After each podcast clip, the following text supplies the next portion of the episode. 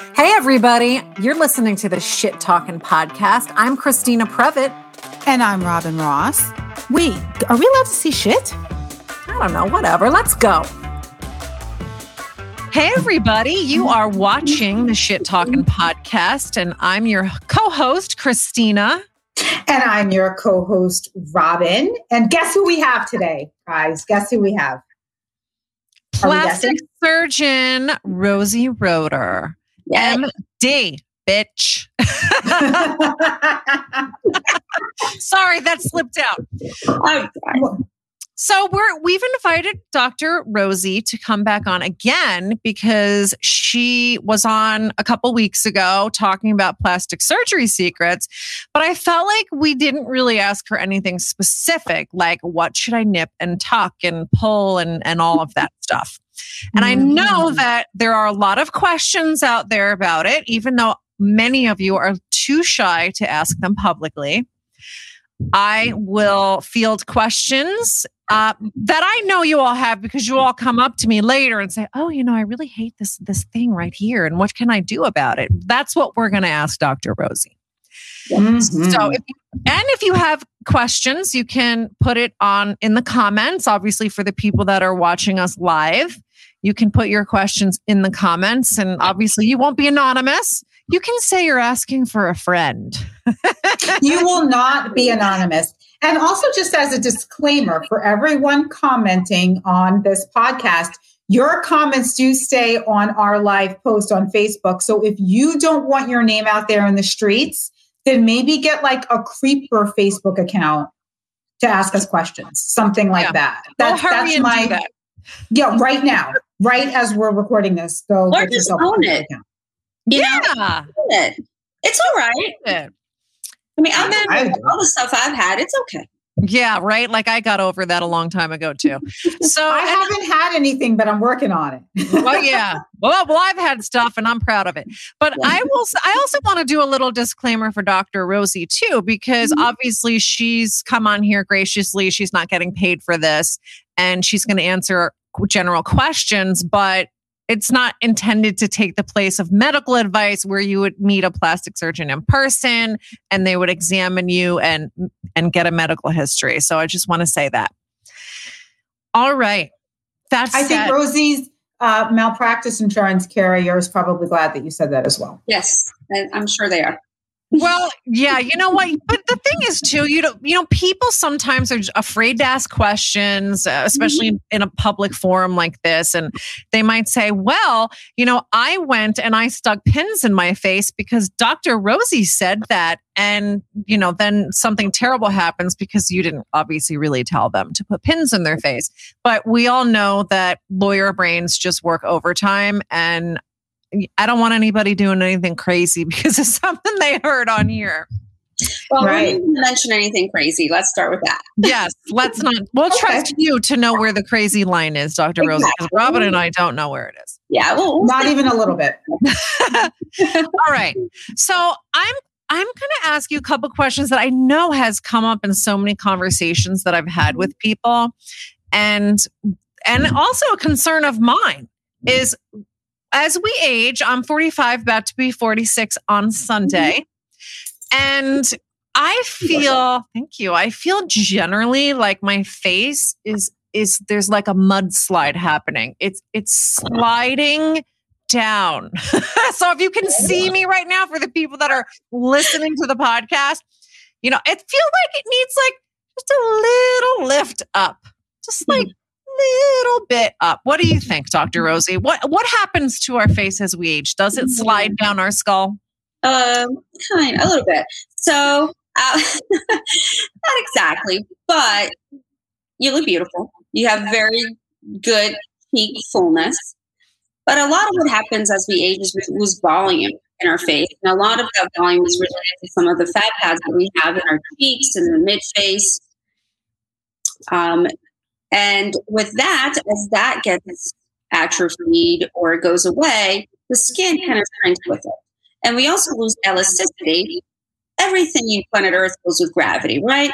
So it's going to start pulling down. And that's why we have jowls, because everything sort of goes south. The, the nasolabial fold gets a little bit more marked. uh, because of that descent. So there's you got to work on several different levels, right? You got to work on restoring that volume. You got to work on restoring elasticity as much as possible. And there is a point where you don't really have much option except to go under the knife, really. So, sur- that's where the the surgeon in plastic surgeon comes in, right? Yes. So, when do you really need a facelift? I mean, when is it time to to move on from Botox and injectables and and other things that you may have in your toolkit to really having surgery? Well, can I ask a question before you answer that, Dr. Rosie? What the hell is a facelift? Like I've heard about this ever since I was a mm-hmm. kid. Of like so and so had a facelift. Like what exactly is that procedure? Like what is a facelift? Right. There's several different types of facelift and different surgeons pick different techniques, whatever is good in their hand. But in general, it means making an incision that goes from around the temple area in your hairline down in front of the ear and then the back of the ear extending to the hairline posteriorly. And that's so that you can pull the skin and take excess skin in that direction. Yes, you want to take okay. this up towards um, the temporal area. But then you also have to work on the undersurface layer. It's called the SMAS. It's a muscle aponeurosis, basically. I don't. It's kind of hard to explain, but it's the musculature of the face. It's the it's the fascial layer, and that descends with time as well because all of our muscles atrophy and weaken, right? A little bit mm-hmm. as we mm-hmm. age, um, and when you lose that uh, fat grafting, uh, I mean, sorry, that fat um, you know pads that we have in our face that muscle comes down and descends and shrinks in a little bit too. So you resuspend the muscle. There's different ways to do that. People go into different planes and different techniques depending on what works in their hand. And i think in my opinion nowadays all facelifts should include some fat grafting, which is to restore those fat pads as well. Uh, I, mm. to me, that's the standard of care. Every time I do a facelift, I do those three things. I volumize where they where they need it, which is usually the cheeks and the and the mid face pads, um, sometimes around the nasolabial fold, and then I will um, elevate the SMAS Sometimes I apply, most of the time I plicate it. Sometimes you have to take a little bit of the excess if there's too much. Um, and then I'll do some skin resection and then suture that um, back to where things are. So that's pretty much the steps of it. You do do some skin mm-hmm. resection, you, you work on the muscles to lift and tighten that up. And you also do the neck, by the way. You want to do some neck contouring. At times, you make an incision right, right underneath the chin so that you can tighten the muscles in the neck as well. That's all part of a facelift. So, those three things are addressed during that time. And then, what's the recovery on that?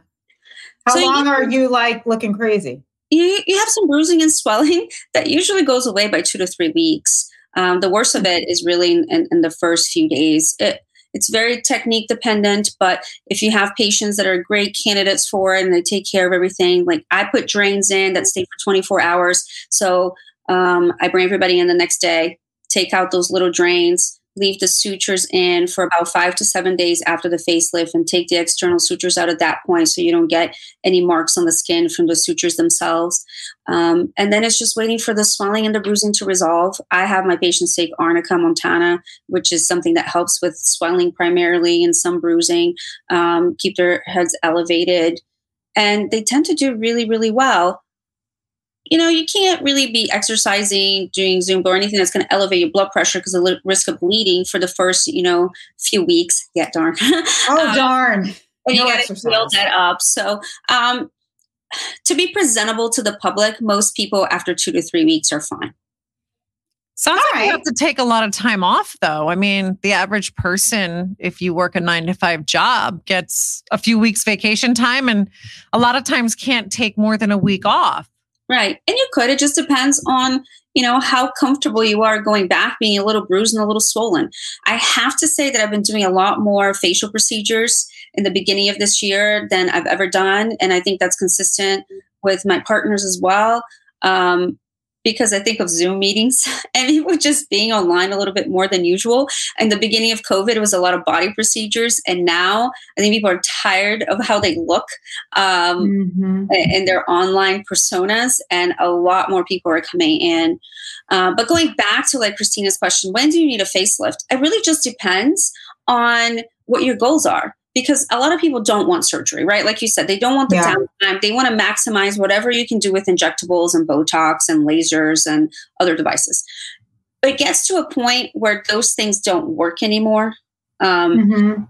and I do have patients that are like in their 50s and they're like, you know what? I don't want to spend a lot of money in injectables and having to come back every year, every two years to revolumize my cheeks. I don't want to be doing a bunch of lasers and spending money and thousands of dollars on these devices. I rather just get the facelift and get 10 years out of it. Well, and I would think that, like, after a certain amount of time, if you do a cost benefit analysis, right, and you say, I'm spending X amount of money on Botox or X amount of money on injectables or fillers or whatever it is, and you add all of that up, you could have just gotten a facelift. Well, some people are just very nervous about surgery. Yes. And some And people are not surgical anesthesia. candidates. Right. And some people are not surgical candidates, right? There are Mm. people who you don't want to put to sleep for an elective procedure because they might be high risk.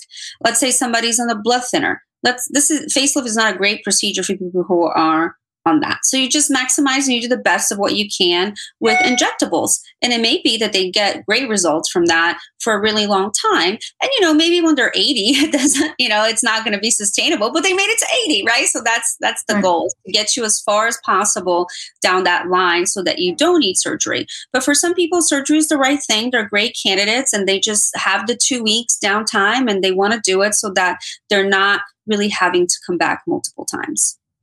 How long does this facelift last?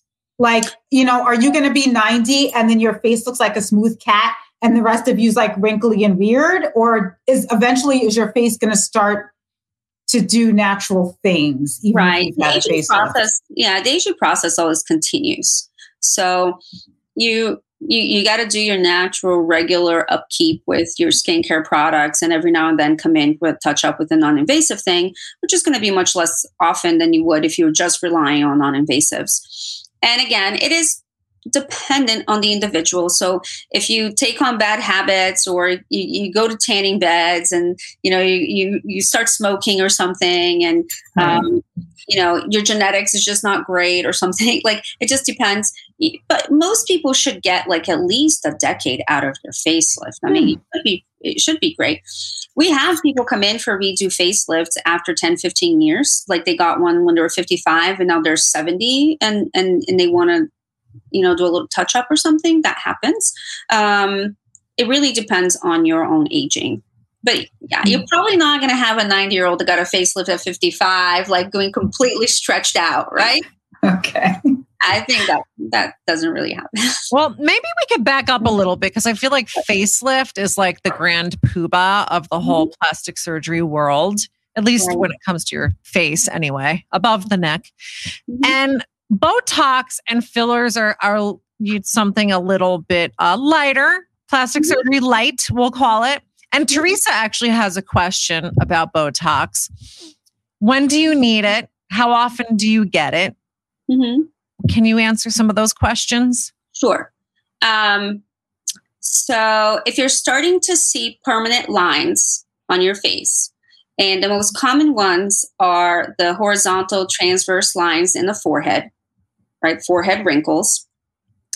Um, I don't Don't. have any. like that.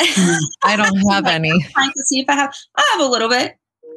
I call those the like the the what the fuck lines. Like when you're making the face, like oh, like oh, like the Or when you, yeah, when when you can see those 11s, when you're starting to see those lines or your crow's feet around your eyes, like those little fine lines are starting to creep in, it's probably a good idea to start on them. Um, what Botox does, and Botox is a general brand, by the way, we uh, overall call them neurotoxins, but it's really botulinum toxin. It paralyzes muscles. That's what it does. Um, so you want to use a particular amount that's going to be sensitive to you. There's sort of average standards that most people respond to, but every individual might vary in the amount that they need. There are particular places that we put them to harmonize the face because you're trying to um, weaken some muscles and make sure that other muscles are strong to make the effect that you want, right? Um, so you usually want to start when you start seeing those lines so you can stop the process of like creasing them, I call it, right? And once you have permanent lines that have set in, takes a little bit of time to work to relax that muscle to soften up those lines over time. So ideally, you want to start when you start seeing those coming up. I personally started when I was 37 um, with it. Um, kind of i think everybody gets a little addicted to it mm-hmm. like you just kind of like the way it looks and you know it's it's hard to see you start animating your face in the way that those lines creep in so I think the best is to start when you're almost starting to see that so you can prevent those permanent creases. It takes about three days for the average neurotoxin. There's only one of them that works within 24 hours, but the majority of them takes about three days for them to kick in. Takes about two weeks for the maximum peak effect. So you know what it's going to definitely look like.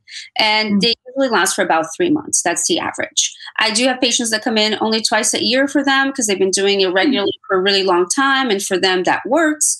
Um, some people have metabolizers and they need to come in a little sooner. But the more you do it, the more relaxed your muscles are, the less um, you know lines that you see at rest are present. So you know, it really kind of depends on the person, but that's sort of the average that you would expect. But you're not going in like once a week. No. No, no, no. Yeah, yeah. Every the, the average like is every three months. Like we have quarterly specials because that's what most people need. You know, quarterly injections of, of of the neurotoxins. Do you give yourself Botox? I do. I do my own injections actually. Yeah. Wow. Wow. Initially, and I love my partners and they're excellent. However, everybody's really busy and sometimes it's just easier for me to do it. And the only thing that I started doing recently that I was kind of scared of doing is my own little lip flip. Um, it's a great technique and um, it took me a little bit of courage to do that. And I'm like standing in front of a mirror trying to like jab the needle in the right direction. So I have bruised myself because it's much harder to get the right angle on yourself than it is on um, someone else because you can go from side to side and make sure your height, you know, your right hand is is working the correct way. Uh, but where yeah. exactly are you injecting Botox typically? Like I always think about the forehead, but is yeah. there any place else that you can inject Botox in your face? Yeah, so going from top to bottom, um, the forehead uh, muscle to prevent those transverse lines, uh, what we call the glabella complex, which are actually uh, two three muscles, I guess. One is a bilateral muscle called the corrugators.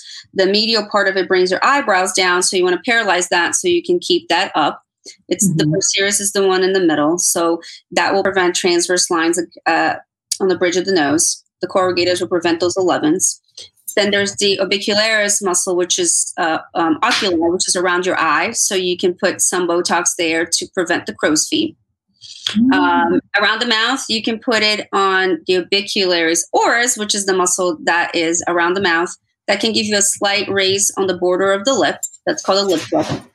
Um, there's a, a, muscle that's a depressor on the corner of the mouth that we often Botox as well to prevent people from looking like they have their downward smile. I like um, the marionette lines, like the puppet. Yeah, a little bit. I think I have that. You don't have that. Just stop it. I see none of that, Christina. And the other thing too that um, you can do is, is the masseter muscle. The masseter muscle, like if you bite down and touch the side of your cheek, you can feel mm-hmm. a really bulging, hard bulging muscle. If we, we paralyze that to prevent grinding of the teeth, but it also helps with um, when your jaw is like very square and you have a prominent muscle you can relax that and that will give you a, a, a nice little angle there too. So that's something else. You can also paralyze the muscles on the neck the platysma to minimize mm-hmm. the banding which is when you look at some people and you can see those lines um, you know vertical lines around there. So you can do that. Um, people use botox for migraine because you can relax all the muscles around the scalp and the posterior part of the neck also to help with that medically so the Botox, and you're going to have to forgive me because I don't really know a lot about fillers, so I'm going to ask some stupid questions. So Botox and like a filler, is that mm-hmm. are those two different things? Like when I see commercials for Juvederm or something like that, is that completely different than Botox and does a completely different thing? Yeah, completely different. So okay. the, neur- the neurotoxin, which is the, the botulinum toxin, which is Botox, Jeuveau, Xeomin, Dysport, those are the name brands out there. Um, they are um, it, it, comes from a bacteria. Bacteria produces that toxin. The toxin paralyzes muscle. Um, and they are kind of bottled in a powder that you resuspend, and it's a liquid injection. When you look, mm-hmm. at, is there a side effect to that? Because I feel like it, it sounds weird that I'm injecting like a toxin into my face. Like, can this kill me? Am I like, what can happen It really shouldn't. The doses are not Okay, good. to do that. But there are certain medical conditions in which people shouldn't have this because they already have kind of a, a neuromuscular disorder or something like that, where their muscles already weaken. And if you give them a, a toxin that's going to further weaken the muscles, it can be problematic. Um, especially if you're injecting around the neck and things like that. When I have to do my lip flip, I have to tell myself that I know that transiently for the next, you know, f- after three days for about five days, it's gonna it's gonna be weird. Like I'm I'm gonna think that I'm not sealing my lips around the glass. It's gonna be really hard to whistle, but it's a transient effect from that weakness until other muscles um, pick up. But Okay. you can actually feel it. It's interesting. Yeah i mean, I want to do that because what is the difference between getting the fillers in your lips and doing the lip flip? What What's the difference in the result? Uh, Like collagen, you mean? Like I've heard of people doing collagen in the lips. Is that Yeah, different? different. So when you use a neurotoxin, you're, you're paralyzing this muscle slightly. You're really just weakening it. It's a very, very small dose that gets distributed and it rolls your border a little bit. It's a subtle effect. Okay. It gives a few like millimeters of raise. It's not meant to volumize or make the lip bigger. Okay. It's just meant to give a Mm. slight outward roll of the lip. When you look at soft tissue fillers, um, they're almost like have a gel like um, consistency to them. So it's a much thicker product. It's uh, there's a few different kinds, but the majority of them are made of hyaluronic acid, which is a naturally occurring substance in the skin. Um, and that's why they don't last forever because there's an enzyme that can reverse that. Okay, there's a, a few different fillers that are made of other things um, that are also um, sort of naturally occurring products, calcium hydroxyapatite and uh, polylactic acid. So they the purpose of those are to really kind of give you that gel-like consistency for volumization, and they also induce some collagen um, production, absorb some water, and really volumize. So that so that they they serve different purposes. Hmm. So can you do all of these things together? Like, can I come in and get Botox and fillers and like all of this at the same time and just Yeah. trick my face out completely? You can, you can, you can, you can definitely do them all at the same time.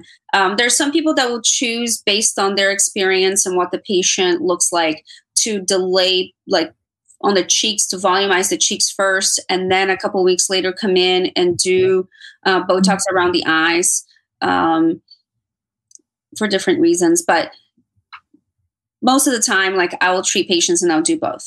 Like I'll, I'll do fillers and then I'll do Botox at the same time. So for th- something like crow's feet, that would be fillers or that would be Botox Botox. or Botox. anything that's a fine wrinkle is going to be mm-hmm. Botox. Like, Well, I know maybe like 10 years ago, this might have been 10, I think more than that, 13 years ago. My nephew was very, very young. He might have been like three or four. And we were sitting on the couch. And mind you, this is like 14 years ago. So I was not even that old. And we're sitting on the couch and he smiles and he goes, Look, Aunt Robin, when I smile, I have wrinkles around my eyes like you. And I wanted to punch him in his little face.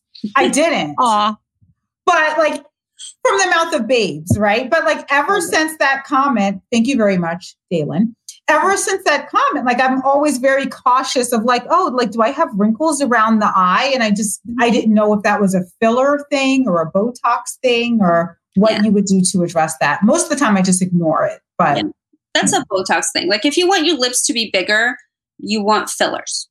okay. If you want your cheeks to be bigger, you want fillers. If you want the lines in your forehead to go away, you definitely want uh, Botox, you know, some kind of neurotoxin there. Yeah. And you know, I want to point out too, it's not really your job as the patient to figure out what you need if you need. Botox or Juvederm. Mm, So, and Dr. Rosie and I have talked about this before. When you go to the doctor, you, a good doctor, which I know Dr. Rosie will do this, Mhm. will say what bothers you. And then you tell them what bothers you. You know, I have bags under my eyes, or I really hate when I crinkle my eyes, and, you know, I hate when my face moves, or whatever. And she will assess what you need. Because a lot of times, what we think we need as a layperson really isn't Mhm. what we need. And there, there's something else that will be much more effective. Right. And it takes some time to go through that education process. There are people that have done a lot of research before they come to you and they've had friends that have done things and they, they, they kind of know and they know like this bothers me. I, I know I need to come in to do a Botox or a filler. They may not necessarily do anything. Like, I mean, tell you what, like, tell you what you're supposed to do to them, but they will know like I need something to be done. And then I'll educate them on that. Um, I think I talked to Christina before about this. I use, usually use the bed, you know, the bedspread, the mattress, and the box spring thing. I use this all the time and I write it down for my patients what works in each layer and what we need to do. And for some people, it can be quite overwhelming. So mm-hmm. sometimes I have to dial it back because now I'm telling them, look, you need a skincare product, you need uh, uh, Botox, you need fillers, and then there's this laser. So, like, it depends what they're prepared for. So, I listen to what they're telling me so I can see how much education they have, how much they've done before, what their exposure is, so that I don't overwhelm them with everything that can be done, but where we're going to start and how we're going to build from there. Because you're not going to come in with one face and leave with another. At least I don't want to. I don't want anybody to walk out of my office and look like a completely different person weird right catwoman ish right so I tell them, look, let's start with this. This is a small, mm-hmm. small, low hanging fruit. It, you know, Botox wears out after three months. What's the worst case scenario, right? And we might have to do a little touch up. The fillers are reversible, so I'll start them with a, with a reversible filler. So that if something doesn't work right, you reverse it, right? Um, I call you, Botox the um, gateway drug. Yeah. Because you know, most people aren't coming to you at 80 and saying, you know, I really let things go the past 50. it's time to get a facelift. I mean, I mean, I'm guessing that that doesn't happen. That especially now with our generation, they come in and they start small. Like, oh, I want my boyfriend says it's like getting a tattoo. You get one and you want more. Yeah. Mm-hmm. Might be a little truth to that. That you come in and you get Botox and you really like it and you want more. And then you want you get more. And then maybe you graduate to fillers. And and I my personal experience was then I started to realize, well, it's not just about getting Botox and fillers, but you have to take care of your skin too. So that was sort of the box spring mattress um, yeah. example. Bedspread, right? If the beds, if your bedspread or your sheets are wrinkled, who cares if what your mattress is? Yeah, expensive mattress in the universe, nobody's going to care, right? So I love that. Wrinkled. I love that we have some men in the peanut gallery that are asking yes. questions. Yes, I have lots of, of patients who are men who do um, who get Botox, and some that do fillers. Yes. So, what yes. are we have a question? What are the top three procedures that men get? Mm-hmm. Um, men tend to get surgery for like gynecomastia. I think we talked about that, which is the man boobs. Um, liposuction. Some of them will do panniculectomies or abdominoplasties. Um, in terms of injectables, Botox, and neurotoxins is usually the more com- most common. As men age, facelifts and neck lifts are also prominent. So mm. are they hmm. coming in really for the same things that women come in for? do they seem to have different concerns? Um, so when they come in for facial rejuvenation, they tend to have the same concerns. I have a lot of younger men now in my practice than I thought I would have. Um, mm. What's younger? What um, age range? I have some in their late 20s, early 30s already getting um, some neurotoxin and trying to prevent wrinkles. I have men, actually have men sort of from the late 20s into the er, uh, early 50s getting um, mm-hmm. a lot of the injectables. Um, That's quite I, I heard, and I didn't even know that this was a thing, but um, I was speaking with my boyfriend who's like very much a gym rat. So I think he was thinking about gym rat sort of things. And he said to me that guys get implants to get like six pack abs, like they'll actually manufacture abs and calf implants, like to make their calves bigger. Well, calf implants, I've had a lot of requests for those. Pec implants, Oh, so it's like the opposite of man boobs. Like they want the pecs. They want the pecs. Um, and I've not had, and I don't know of any like implants for the abs, but you can definitely do liposuction and you can etch the abdomen. And this is something that you can do for men and women, um, where you, with liposuction and the way that you do it superficially, you can pretty much create the look of a six pack. And you want to follow that particular individual's anatomy. So if you're going to do abdominal etching on somebody, you want to look at what you feel that their internal anatomy looks like because not everybody is going to have a six pack if they work out because maybe anatomically based on how their genetics is that's just not there but mm-hmm. you can pretty much surgically like sculpt that to look that way so for sure yes yeah but i'm sure you can mess that up though like if you sculpt in these abs and then you know, you're just out drinking beer. You can have like a beer belly with like fake abs on top, like one of You'd those. You'd have t-shirts. an interesting looking beer belly. right. It's like a very well defined beer belly. You have. Oh, I'm sure somebody can do that, but um, you you would definitely want to do it in a couple of different stages if you had that, or you know, advise the patient to lose weight. What ends up happening is that men have a lot more intra-abdominal fat problems than women do. Women carry their um, their fat sort of outside of their um, abdominal cavity. So they have a lot of what we call pinchable fat. If you can pinch it, you can liposuction it, right? Yeah. But sometimes I have a lot of I have a lot of pinchables. I, am going to start calling it that. I'm not going to say I'm going to say no. I'm I'm working on my pinchables right now. I have a few pinchables. pinchables. I'm working and, on the pinchables. And sometimes when you look at men and you, and you think like, oh, they have like a beer belly kind of thing, right?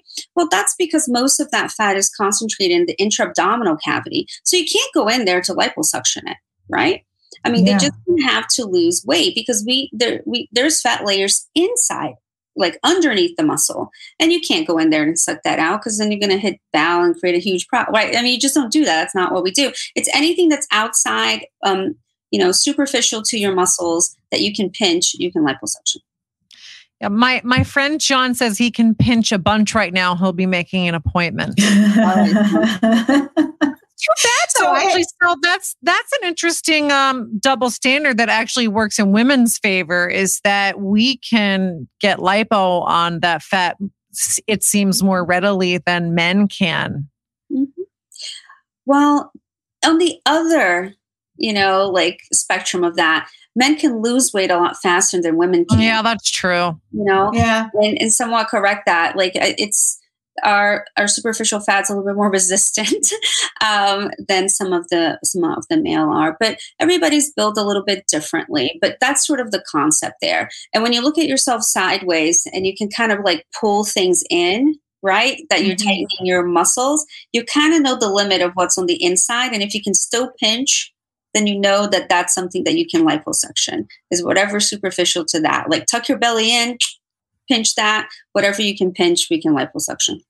I like that we were feeling bad for the guys for like just a second. Yeah. You know, we were like, "Ah, poor guys. You can't Sorry, get the lipo the, the, way that we can." But thanks to Dr. Rosie, she put it back all back in perspective, and she goes, "No, no, put those tiny violins away. They can lose the weight more easily than we can. So, yeah, guys, j- just lose the weight. You'll be fine.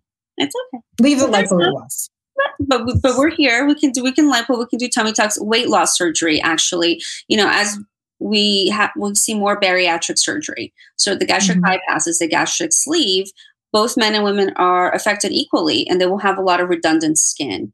Um, mm-hmm. So, I mean, I I think I've seen I've done two paniculectomies in the past week for weight loss patients. I saw one today. Um, so, you know, it's a very common operation now. Um, so we see a lot of that. Both men and women just have excess skin that they need removed. I'm going in for a consultation for that soon, actually, because I had the gastric sleeve like five years ago. Mm-hmm. And I'm just tired of all the freaking skin. Like, right. I'm just tired of it. So, I know they say you're supposed to wait for your weight to stabilize. I feel like five years is stable enough. Hmm, yeah. So I'm going to go in and see what they can do. And I don't know your fancy word for it, pencil, whatever, lectomy. Whatever they want, something. whatever they wanted. I'm going to say, just get rid of all of all of these pinchables around here. Just get rid of it. I want it gone. That's what I want. And I think five years is like fabulous. Most people come a bit sooner than that. Although I had someone recently that came 13 years she like waited 13 years to like um, remove all that skin and it's fantastic she's like a new woman i love it she's like one of my most favorite patients was it incident um, to a divorce might have been I think sometimes you just like thug it out. I think you're happy that, I mean, maybe I'm speaking for myself. I think you're just happy to have lost the weight. So you're just kind of like, look, I'm good. It's fine. I'm not really concerned about it. And then as time goes on, you're kind of like, maybe I am a little concerned about it. Like maybe I would like to get rid of this. You know what I mean? And yeah. sometimes it takes some time to get there. I know people that have had it too that literally like a year later, they're kind of like, all right, when are we getting the skin off? Like, let's right. do it. And I think it depends how busy you are in your life and what you were doing. And sometimes the times just passes because you have other things you're concentrating on, raising your family, working. Then all of a sudden you're like, oh, well, now I have the downtime. Now I have the money. Because that's the other thing, too, right? Mm-hmm. A lot of these procedures, even if you are a weight loss patient, are not covered by insurance. Right. Yeah. Right. Kelly wants to know if you can do anything about cellulite. Mm, sure. So, diet and exercise. That's a positive answer, of course. yeah, don't ask about stretch marks. That's that's a little hard. We can go on that. But cellulite, sure. There's a couple of things in the market that are pretty good um, for cellulite. But everything's about setting expectations and knowing that you're not going to have a one time procedure that's probably going to happen. You're going to come back a couple of times to do these things. One of them mm-hmm. is called Cellfina, and it's something that can be done well, both of them, Profi- uh, um, the profound as well. They both can be done under under local. You come to the office, you just numb up a surface.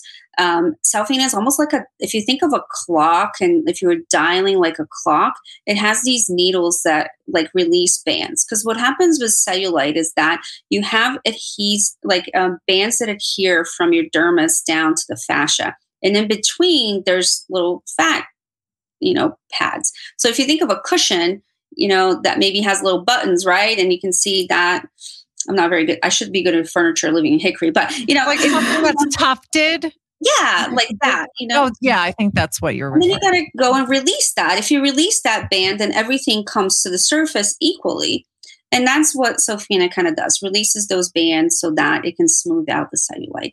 But it works well for some. It doesn't work necessarily that great for others. Um, you mm-hmm. have Profound, which is a microneedling radio frequency device that can also help with that. And it, the needles will um, help sort of induce injury and work on those bands, and the radio frequency will um, help smooth things out and promote collagen to, to help out. Um, so those are two things in the market that are probably the best that you, that you can do.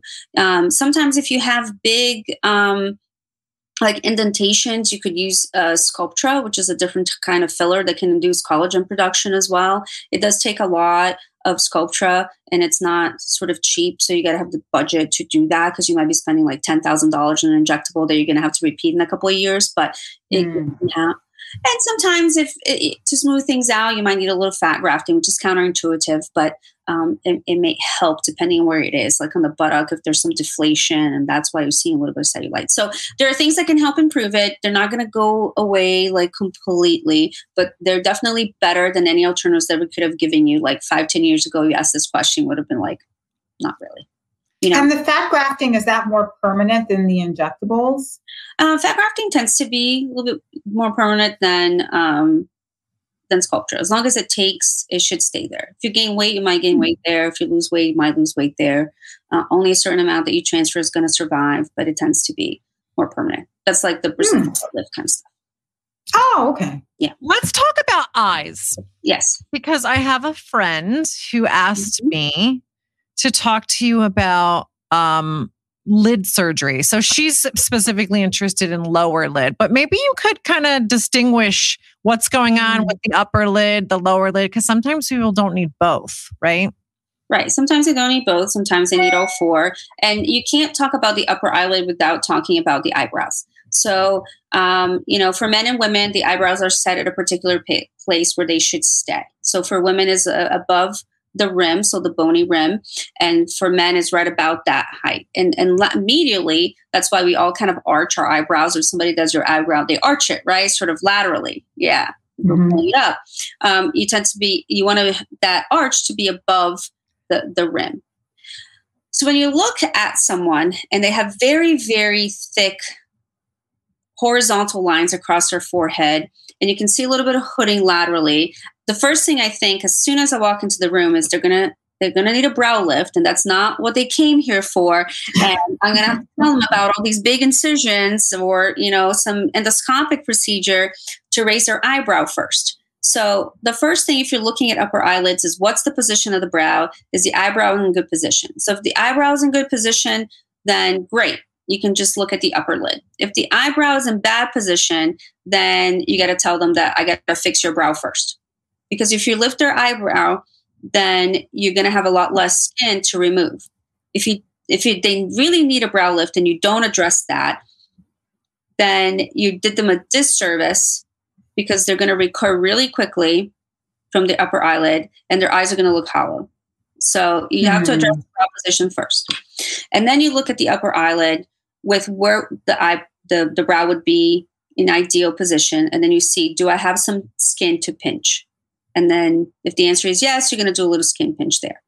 The one thing about it is you always have to look at the function, right? As we age, there's a little muscle in the eyelid that can stretch out um, and you got to look at it and you got to make sure that you address those functional problems. Because if you just take skin out of someone who really has an eyelid that's really dropping, they're not going to be able to see in the near future. You know, if you're going to mm-hmm on it, you might as well address their functional problems too. So I don't do a lot of functional surgery anymore because we have fantastic oculoplastic surgeons in my community that are great at doing that. And a lot of the functional problems can be addressed by insurance. So I let them do the medical problem. But it's my job to identify that because if I identify a functional problem, I tell them, look, I'm going to get you to the ophthalmologist that takes care of this, and your insurance will probably pay for it. And this is great for you right? So this is not mm-hmm. a procedure. But if their brow's in good position, the function of their upper eyelid is good, and they just have a bit of excess skin, that's a very easy procedure that can be done under local for you to take that extra skin. So that's sort of the upper eyelid. So if you have someone, because I know, you know, Christina and I deal with this in our own, you know, law practices where you have a client, for example, and you tell them, this is what you need to do. And they go, okay, I'm hearing you, but that's not what we're going to do. So, do you ever have a patient that comes in and you say, look, you really need to have a brow lift. Having just the eyelid surgery is not going to give you the results that you want. And maybe it's for budgetary reasons or whatever the case may be. They go, well, I don't want to have a brow lift. I don't want to do that. I just want to get the eyelids done. Do what I, you know, came in here to do. That's what I want you to do. Will you just then say to them, I don't want to do the surgery because you're not going to get what you want? Or will you just say, fine. If you want to mess up your eye, I'll mess up your eye. Like, fine. You know, like, how do you handle when someone's not exactly doing, you know, the whole package that you're telling them? Because a lot of people will come in for a consultation, right? And say, I've looked up the cost of eyelid surgery. I know I can afford that. And then they get there, and then you're throwing in a brow lift that maybe they didn't budget for. And they go, well, why don't we just do the eye surgery? Right. Um, I try to explain to them why it's not a good idea and I mm. usually don't do it. Okay. What I tell them is, if you really have bad brow ptosis, let's go get you an eye exam, a field of uh, field of vision test. Maybe you'll fail that, then your insurance can pick up the tab for their brow lift and their eyelid, and that maybe that is the best thing for you. If you mm. pass that test, then we can talk about it. For me, it's really hard to do like the wrong thing. Mm-hmm. I rather say, look, save up your money and do the right thing because you're going to regret it. You're going to you, you're going to recur, and there's no point in spending a few thousand dollars on your upper eyelid to last you like one or two years, and then you're going to be back here needing the more expensive procedure anyways. What I, what I sometimes tell them is like prioritize the brow lift. You should definitely have the brow lift 1st mm-hmm. So forget about the eyelids. I've had patients that come in for the upper eyelids. I tell them I need a brow, they need a brow lift and an upper eyelid, and they can't afford both. So I said, do the brow lift first.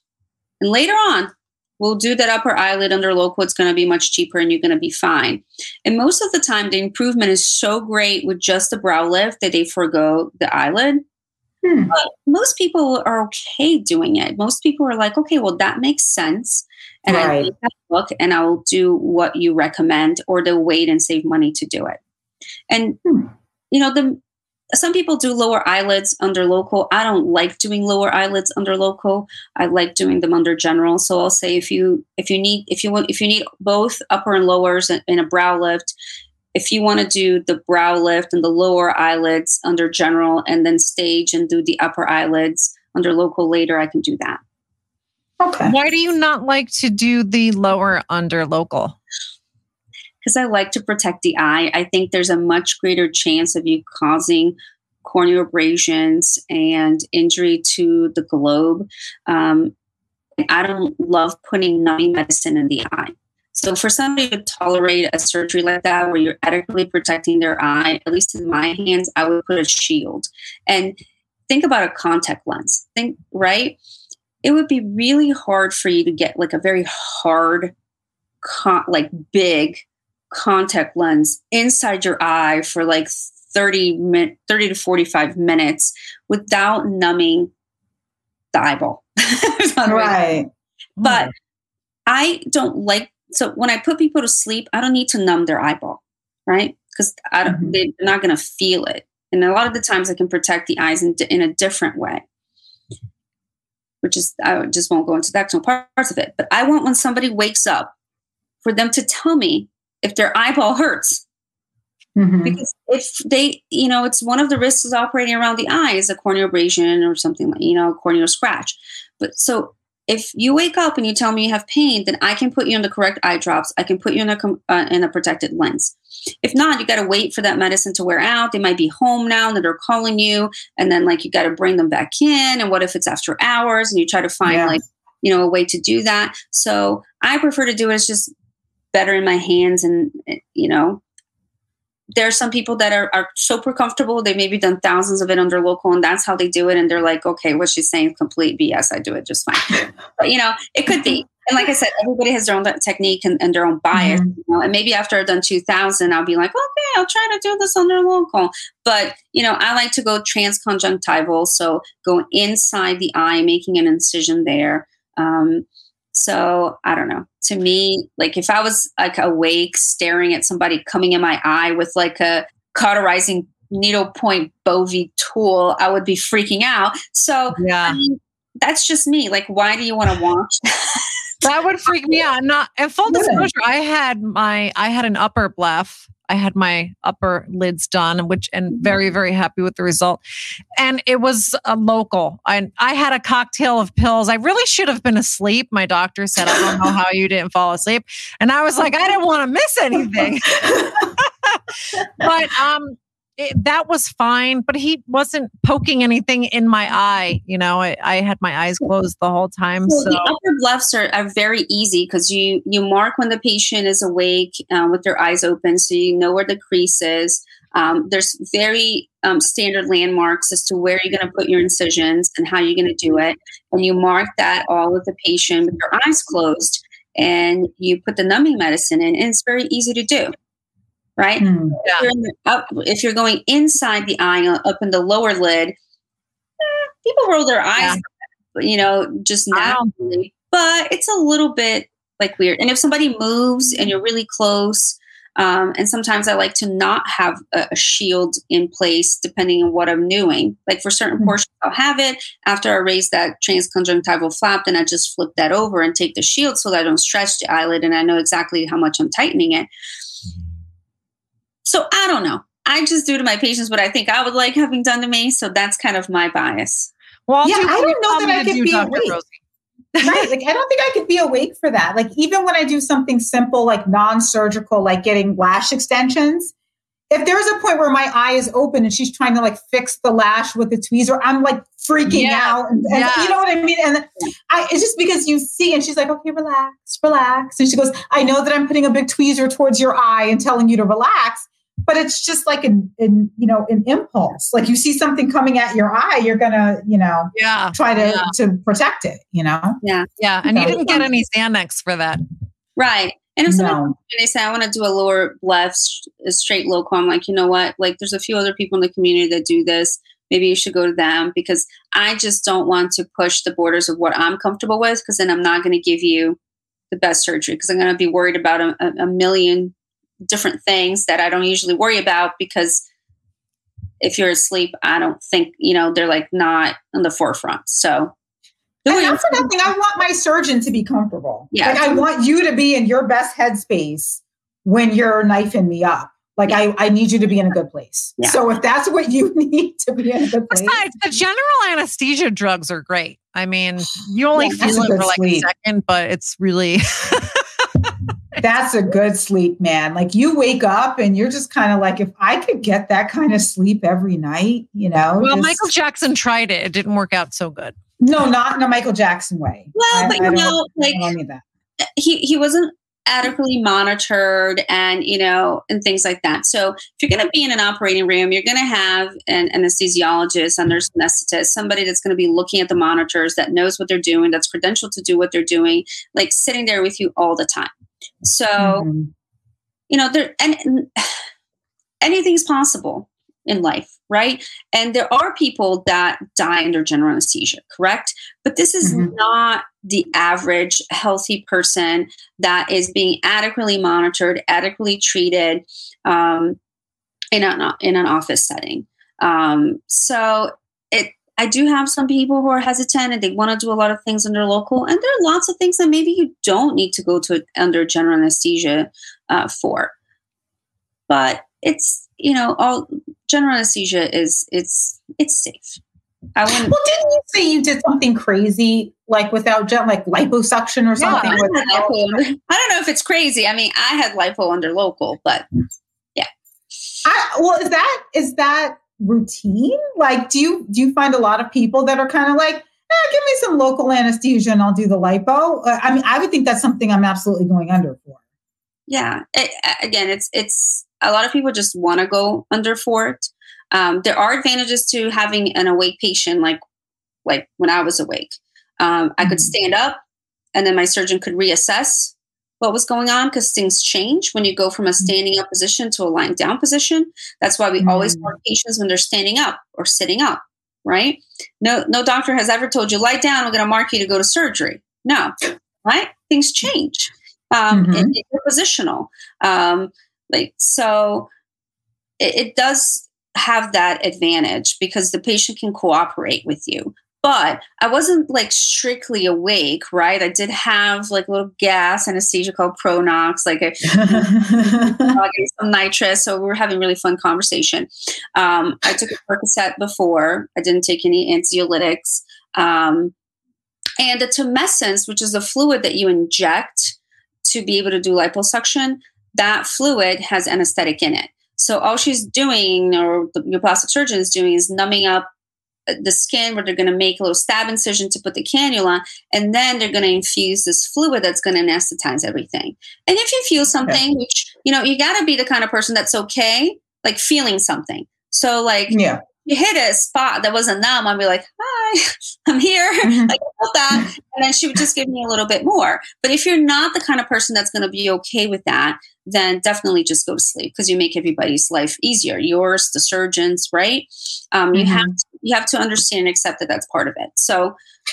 If somebody wants awake, and I've done a couple of people awake in my office, I'll do it. If I think that they're the right patient, that they have the right goals, that they'll be able to tolerate it, um, definitely not something outside the scope.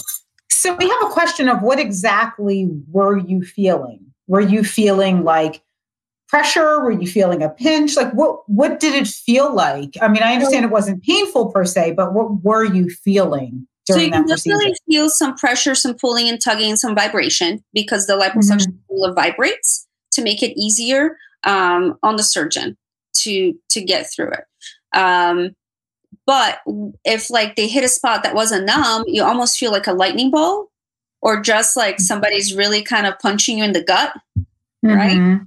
um, or or some or I would feel at times like hot, like I knew that the cannula was going by my skin in a way that Mm. um, the vibration created some heat, but it wasn't anything intolerable, right? Okay. But if you are, but if you have a cannula and you touch somebody's abdominal wall and you touch that abdominal fascia, like you contract and you can tell that you got somewhere you shouldn't be, and they usually are like, Mhm. "Ouch," right?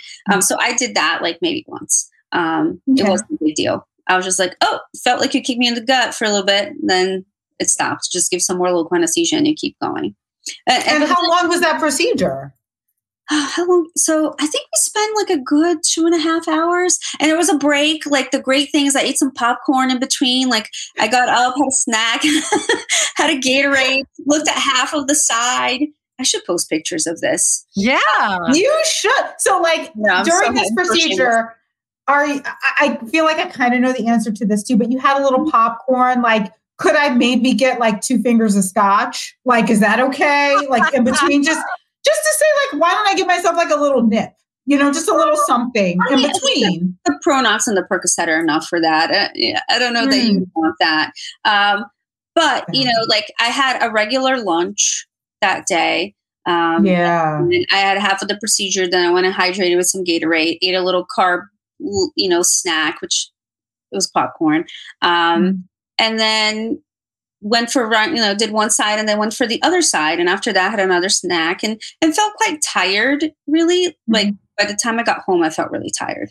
Um, and took a nap and, and didn't really even have much much dinner, but just trying to keep drinking. Like the most important thing after any liposuction procedure is just to hydrate and keep hydrated. So I, I did that, and I was a good patient.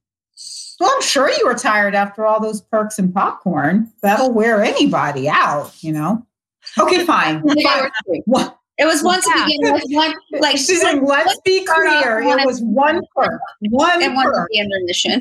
But yeah. you have the gas too. And I had the gas. Yeah. Yeah. But, you know, if you're not used to like those kind of things, which I'm not, like it really, I think, knocks your butt a little bit. Um, Yeah. But it was all very safe. It looked great. I had two people helping take care of me. Um, Hmm. so that helped out. One of them was a nurse. One of them was my tech. So they were um, they were watching over me. Um, so they were great friends and and put up with me, which is great. Perks and popcorn. That could even be the name of a podcast. I know. You know, if Oh, someone will goodness, give supply the perks, I will supply the popcorn, and we'll have a new podcast. I, I don't I can vouch for Dr. Rosie. I don't think she's uh she's doing that. yeah, I don't.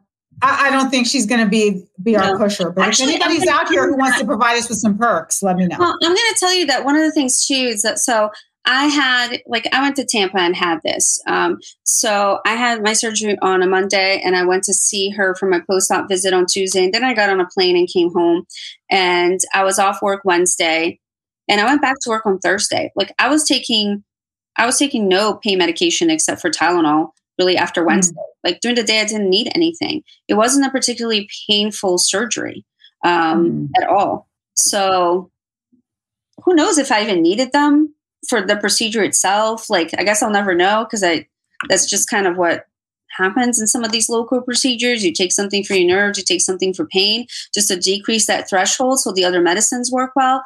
But I'll tell you that, like, I was back at work on Thursday. I was operating on Friday. Like, That's Nice. interesting because you were know it was, standing. but a my lot. pain threshold is not, is not super low. Like, I was just like, great, this is something I wanted to do it. I did it, and I feel great, and that's it. Like, move forward. But you were standing a lot too. Did you have swelling? Uh, I did. So I actually made a standing desk for me on Thursday because I didn't want to crease anything, and and I had this like little stiff like board on my belly, so it's really hard to like sit down. So I got um, there was an extra office space where close to where my exam rooms are because my office is a little bit more towards the back end of it and i just created a standing desk and i just did that like all day i wore my compression stockings wore my garments um, and during lunch took a, a little breather like down for about 45 minutes and, and then just kept going and i did three surgeries Wow. that friday and, and and it was okay it was fine just Oh, she's a trooper. just breathe Right. So basically, if you want, a month later. So tell me, after a C-section, like going back to doing kidney transplants, like a month later, this was a breeze. Like compared to that, this was like nothing. like, I think you need to get, you know, that should be part of your branding. It's like Dr. Rosie, expert, surgeon, and super thug. Because, like, I have never heard something like that in my life where you're like, yeah, I had a little lipo Monday, then I did some surgeries Thursday and Friday. Like, that's, that's, that's crazy. But I think that just kind of shows like your ability and what you're able to do. Because had it been me, and maybe it's just because I'm a little bit of a pansy, I would have been like, oh my God, I can't. Like, you guys want me to take a phone call? Like, I just had surgery. I can't. You know? no, and just Tylenol. oh, I can't. It was better to like be working and walking around and standing than it Yeah. was to lie down for a prolonged period of time because you it was like 360 so i had bruises on my back and i had to lie flat the whole time you know to get let my belly kind of settle up. That standing up walking around doing all that stuff was actually better um, for me. And after four weeks i went back to doing everything and anything i wanted to do and i crossfit so i went back to doing that and it was great. It was even better Um, because I didn't Wow. like that that little pooch where my yoga pants kind of always paranoid, you know, about all that coming out. I'm like, oh, nice tucked in now. I can actually focus on exercising and I can see my muscles now. So I'm like, this is fabulous. Well, we, we have a question about going out of state, and that's a really good question Yes. because I know a lot of people travel for surgery. Like there is Yeah. like this, you know, um, I guess like surgical tourism or something they call it. I, and I'm not even necessarily talking about traveling out of the country, Mhm. but how do you feel about traveling out of the state? Like, so if I decided, you know what, I want to go to Dr. Rosie and I'm in New Jersey, Yeah. is it safe for me to go down to where you are and say, I'm going to have my surgery in North Carolina and then come home? Right. So I think that primarily, if you're going to travel anywhere out of your state, you better be seeking someone who's like a leading expert in their field. So Mhm. I felt that the person that I went to is like a leading expert in doing liposculpting and um Christina. I just love- Christina, love you. Um, so I think that you know, like she she's she's an expert in doing this and and doing awake lipo. And if you don't have general anesthesia, your chances of having a blood clot, meaning getting on a plane and things like that, are much less, right? Right. There's things that happen when you go under general anesthesia in terms of your blood pressure, your coagulable state, and all of that. So I think number one, you're you're, you're going somewhere outside of your radius, uh, one or t- one hour of where you live. You're going to be seeking a national expert, yeah. and then you're going to be willing to follow what they think is their protocol, what's ideal for this. Because there Mhm. are procedures like if you're going to the expert in the world for upper bleph and you're going to do it under local, like I would say, like you get on a plane and go to Japan. Like your highest risk is the long plane ride to Japan, which would be the same if you're just going there for tourism, right? right. Um, just to look at the cherry blossoms. Like your eyelid is trivial, right? Because it's a Mhm. procedure you look the last 30 minutes. Um, but if you're going to go all the way to Japan and have a tummy tuck and then want to fly home the next day, right. probably not such a great idea unless you're really willing to like walk around that plane quite a bit and have a bunch of anticoagulants and increase your risk of bleeding then come home and not have anybody that wants to take care of you. Well, and that's the concern too, or would be, you know, complications or, you know, follow up or what are you doing post op? You know, I would think for a lot of these procedures, the doctors, I mean, maybe not for liposuction. I don't know if, you know, there's a lot of post, and plus you're a doctor, so you kind of know what you're looking for and what you're doing. But like, don't you need to go back to that doctor and say, well, now I'm one week post op or two week post op, mm-hmm. and I need you to look at me and make sure everything is okay? How are you doing that if you're out of state for something as complicated as a tummy tuck? You know? I think what people do is end up doing Zoom consults and calls and things like that. Um, But you have to really pay. A lot of people travel out of state not because they're seeking the national expert, but because they're seeking the cheapest surgery. So they'll end up in places, and I don't want to, you know, I consider my hometown. So I'm going to say Miami and other places like that. But they're going there because um, it's cheaper. And I've had some of my patients being like, well, you charge this much to do one thing, and I can go down to Miami and get like my arms, legs, tummy, and all that. And I'm like, okay.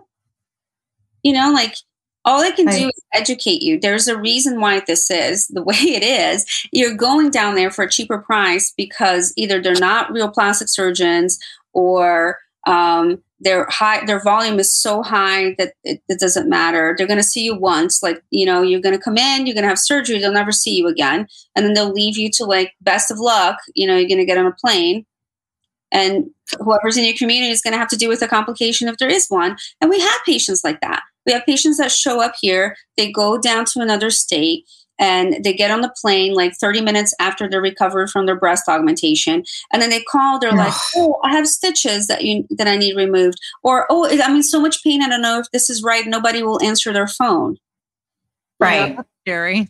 yeah That's Um, it's terrifying. sad. Like I mean, people do it.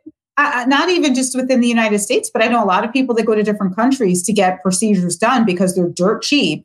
And the, the concern I have with that is that okay, then you fly home, and let's say you had a botched job. Now you need somebody to fix it. Good mm-hmm. luck going back to that place to do it. Or you have complications, and your doctor's not even here. The person who did the surgery is somewhere else. So, or like you said, maybe they're not even a real doctor. Like they're you know, injecting fix a flat into your ass in a super rate. You know what I mean? It's just saying like, oh, you can It's a, not fix a flat ass, it's fix a flat Right, yeah, but, but I can't remember what. I- Did you guys remember this crazy story about this woman who was like injecting things in like a hotel room? It was like, oh yeah, come to this hotel room and I'm going to give you a bigger butt.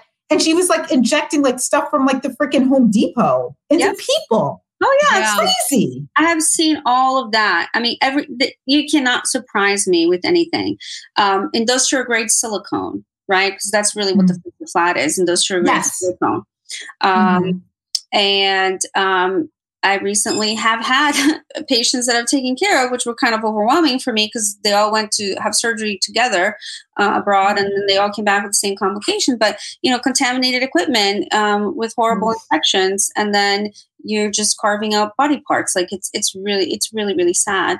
Um, we just one of my colleagues tested texted me today saying. Um, just have somebody in the ER that went to a foreign country and has drains and has complications. And I'm like, yep, I know. And they call my office here. I mean, I'm in a small town in the middle of North Carolina, right? I'm not in a major center where you can say it's a huge population. There's a, you know, and that's why you have those numbers because we used to see this a lot in Miami and Boston. But I'm here in the middle of nowhere and almost like every other week there's somebody calling in saying, I went to this foreign country, I went to that foreign country, Yeah. and I'm back and I have problems. Can somebody fix me? Um, and it's hard, you know, like it's hard for us to want Mm. to take that on. Um, some patients consult with us and then goes to other places because they're cheaper. There's places down the street here, um, and and the public's not really educated about what it means to be a plastic surgeon. You know, because we have little Facebook groups out of in our community, and a recent popped up. Somebody asked for a plastic surgeon, and people were listing places where there's no plastic surgeon that works there. You know, Oh wow. So I commented just saying, like, if you come to my practice, all of us are board certified plastic surgeons. We all have experience and training in plastic surgery. We all have hospital privileges. We can all take care of you. We can take care of any complications because we end up taking care of complications from these other practices like all the time. Yeah. What do you think of dentists doing Botox? So I will have to say that um, dental school is not easy, right? Mm-hmm. dental school is not like somebody who didn't go to any school. Like they know the facial anatomy. So at least they know and understand how the muscles in the face work. So mm-hmm. I don't have an issue with somebody who is a dentist doing Botox or, you know, doing because they do cosmetic dentistry and that might be in the scope. Because like my uncle is a oromaxillofacial surgeon. I mean, the man knows more about facial anatomy than maybe I do. I mean, he can Mhm. know, like he can map everything out. Like they understand that. So I'm okay with that. I think what I'm not okay with is somebody who just like goes in a weekend course. Like I've had people come to me and say, Oh, this happened, but I don't want to tell you who did it. And I'm like, hmm, why don't you Mhm. want to tell me? so I'm like, now I'm even more intrigued. I want to know who did this. They're like, friend, and she got this thing from like Asia and she brought it and put it in my lips. And I'm like, I have no idea. Hmm. You know? And then like my lip died. And I'm like, okay, well, I mean, That's the problem. like I don't know who this person is, what kind of credentials they have. Did they just buy a product on Amazon, decided to inject themselves or inject somebody else? That to me is the dangerous part of it. Um, if you have somebody who is a professional, who understands the anatomy, has a valid degree, has learned to do this, then I'm okay with that. So what you're saying is that me with my doctorate in jurisprudence, I should not go take a weekend course and do Botox. Right. Okay. Probably not. You know what? Noted. Darn, I'm gonna cancel that. No, Not that I yeah, don't let me think can- enough, let me cancel my intelligent enough to weekend. do this, right? There's lots of people that are intelligent enough to do it, but you know, it, it takes a little bit more than just a weekend course to do it. Because people go get a weekend course in liposuction and they start doing it, but they don't understand uh, the harm that they can cause. And we see that too. We have people lumpy, bumpy stomachs, and it looks terrible. And they maybe have a medical degree, but they have a medical degree and they take care of, you know, emergencies or their family medicine or their ophthalmologist. I don't know. They're just somebody who like wasn't trained to do that particular surgery. Like they didn't do that residency. Like they focused on something else. And a weekend can't substitute like years of training. Right. Well, it's kind of like with lawyers. You know, people will, I, I do divorce and so does Robin, but people just assume that because we're lawyers that, you know, we're, we can handle any area of law. So they'll start asking right. you about criminal law or real estate or estate mm-hmm. planning and, you know, really nuanced areas. Mm-hmm. And I personally don't think that I should really be answering those questions. I can give them general answers and, and, recognize when there's a problem, but I only send them off to someone who handles that every single day. That's who you want. You want the person who's doing it every single day. And that's how I feel like what you're saying is I don't necessarily want to go to my dentist to get Botox. Partly because I, when I first started getting Botox, I really wanted someone that I could build a relationship with and who could recognize when I needed something more than that. Or, mm-hmm. um, you know, when it was time to graduate to Juvederm or whatever. That's what I personally wanted. And I didn't think a dentist could do that for me. And it really just depends, you know. Um, you're right. And I have seen people who inject and they might have been um, I guess I shouldn't even mention their credentials because people will be mad at me, but um, who weren't necessarily plastic surgeons or cosmetic dermatologists or even, and they come with their eyebrows like completely like hanging over their eyes. And that's because whoever was injecting them doesn't have enough training or expertise to understand that they needed a brow lift and that they unmasked that by completely paralyzing their forehead muscles, which was the only thing keeping their eyebrows in somewhat of a reasonable position so they could see. And now they mm-hmm. want me to fix this. And I'm like, this is really hard to fix because I can't reverse Botox. All I can do is try to weaken uh-huh. other muscles that they attempted to paralyze, but paralyzed wrong. Like you can go a few millimeters above the corrugator and get the frontalis and completely drop somebody's eyebrow like this. And I have people come mm-hmm. in, they're like, "Hi." They try to, and you're and you're just like, Oh okay. no. They kind of have to live like that, you know, and I can maybe do a couple of things to help out. And there might be an eye drop that I can give you if the product migrated south or to try to help the eyelid come up.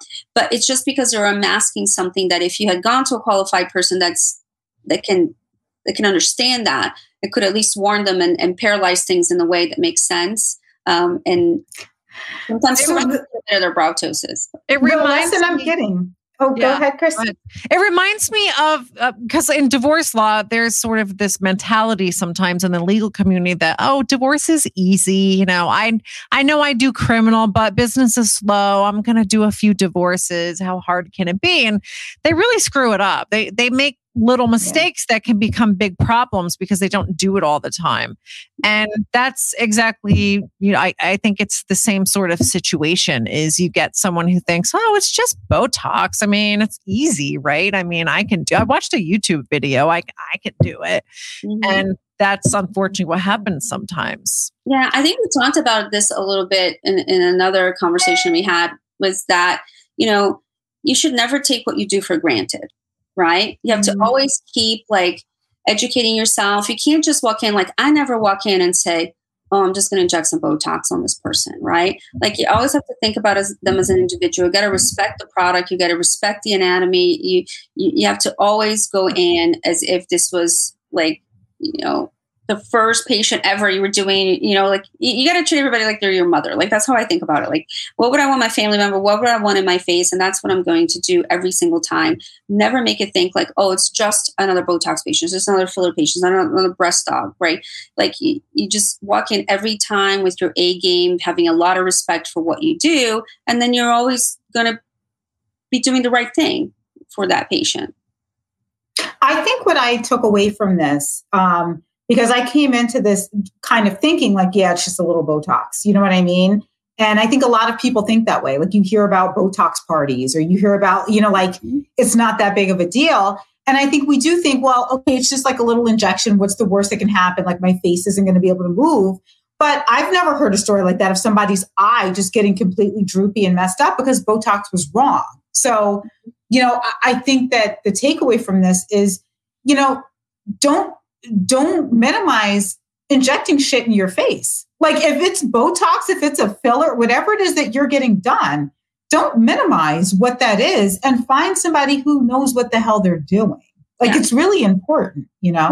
I think it is. Like you're investing money, it's an out of pocket expense, completely elective. yes, maybe it'll wear out in three months, but for three months, you got to live with it. Yeah, and that's a long time.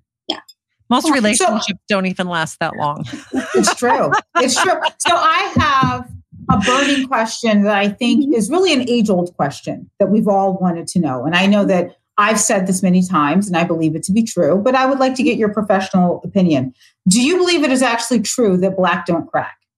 Because I kind of think it doesn't. I, I don't know. I'm going with like, I'm looking at my mom. I mean, she looks pretty smooth. I'm hoping I get her smoothness. Mhm. I don't know. But like, but honestly, is there really like a difference in the skin because of maybe the, you know, the amount of melanin? I don't know. Like, does that really make a difference? Does black really not crack, Dr. Rosie?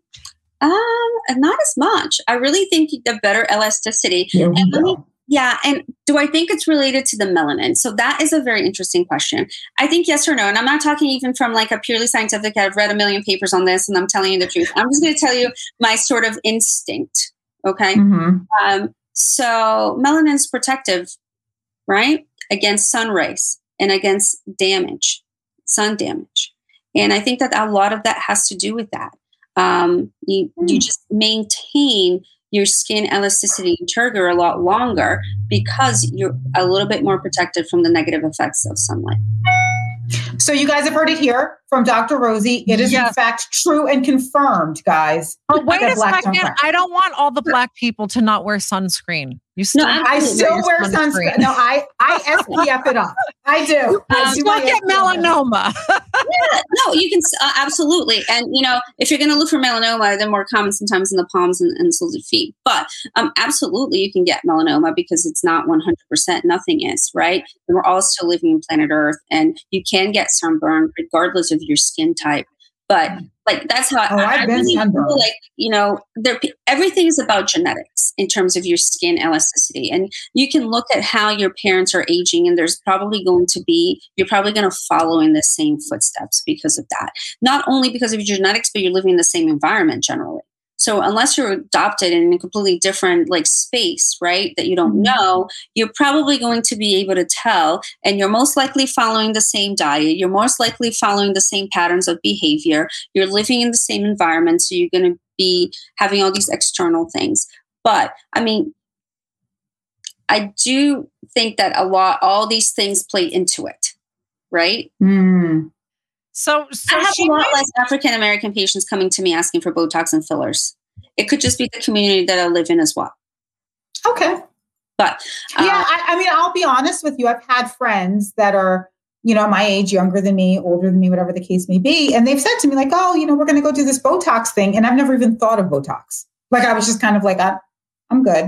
I'm good on the Botox. But like, and I don't know if it's, um, I, I don't, I'm not going to say it's cultural per se. I just, I've just never really thought about it. I mean, I, I have forehead lines. Doesn't even move like a lot naturally. You because you haven't had Botox, right? You I have not had Botox. I think I just try not to get upset about anything ever. But let me see you. Let me see you raise your eyebrows because you don't even look I like you get a lot of movement there. oh mm, yeah, I'm raising my eyebrows. Yeah. I mean, I have a ton of stuff on mine, and I mean, and mine moves more than yours, Robin. She's Well, blessed. I mean, uh, but a lot of it too. I, and I, I said this before we started the show. I just got my hair done. I have really like tight braids under this, so I think that that's just like keeping my my head back. Mm, yes, it's like an instant facelift. Have you It is. seen some of these It is. videos where um it's usually Asian people. I don't know why. If maybe this is a thing in some of the Asian countries, but they will like lift their faces up with all this tape. Mm, yeah. And have you seen? watch like Frankie and Grace? I think is like a Netflix show with Jane Fonda. Yes. So in the first Mhm. episode, like she's taking off this thing where she's keeping her head up, and I just cracked up laughing I'm like, I didn't really know those things existed. I mean, that's fabulous.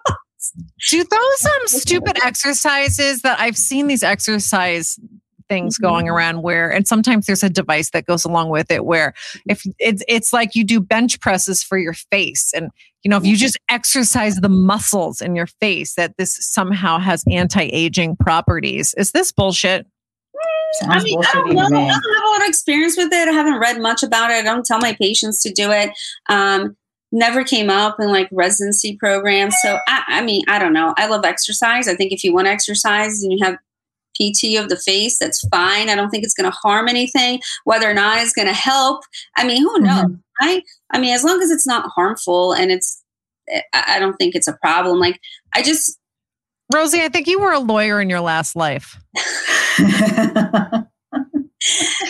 I tell people that people ask me, for example, about like Mederma all the time, you know, and I'm like, it's probably not going to harm you unless you're allergic to any of the things. Is it going to help you? I don't know. 20% of people get great benefit from it. 80% of people maybe get marginal benefit from it. Like, is it worth what, like putting in 10, 15 dollars? I mean, I don't know.